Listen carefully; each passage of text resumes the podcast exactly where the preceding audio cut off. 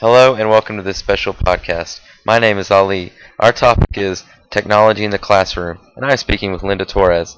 I have a few questions that I'd like to ask you. First off, what is educational technology? Educational technology is a combination of the process and tools involved in addressing educational needs and problems, with an emphasis on applying the most current tools, computers, and other electronic technology.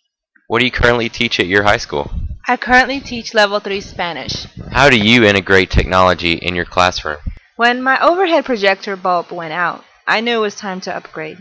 My technology department introduced me to the Elmo projector as well as the LCD projector, so I use these in my class every day. Which one is your favorite? Gosh, I have to say it's a tie. I really like them both because they do exactly what I need in their own special ways. So, do you think technology is imperative for our students today? Oh yes, technology is very important for our students. They are already ahead of the game with cell phones, Skype, Facebook, and many more things. Linda Torrez, thank you very much for appearing on this podcast. I've been your host, Ali.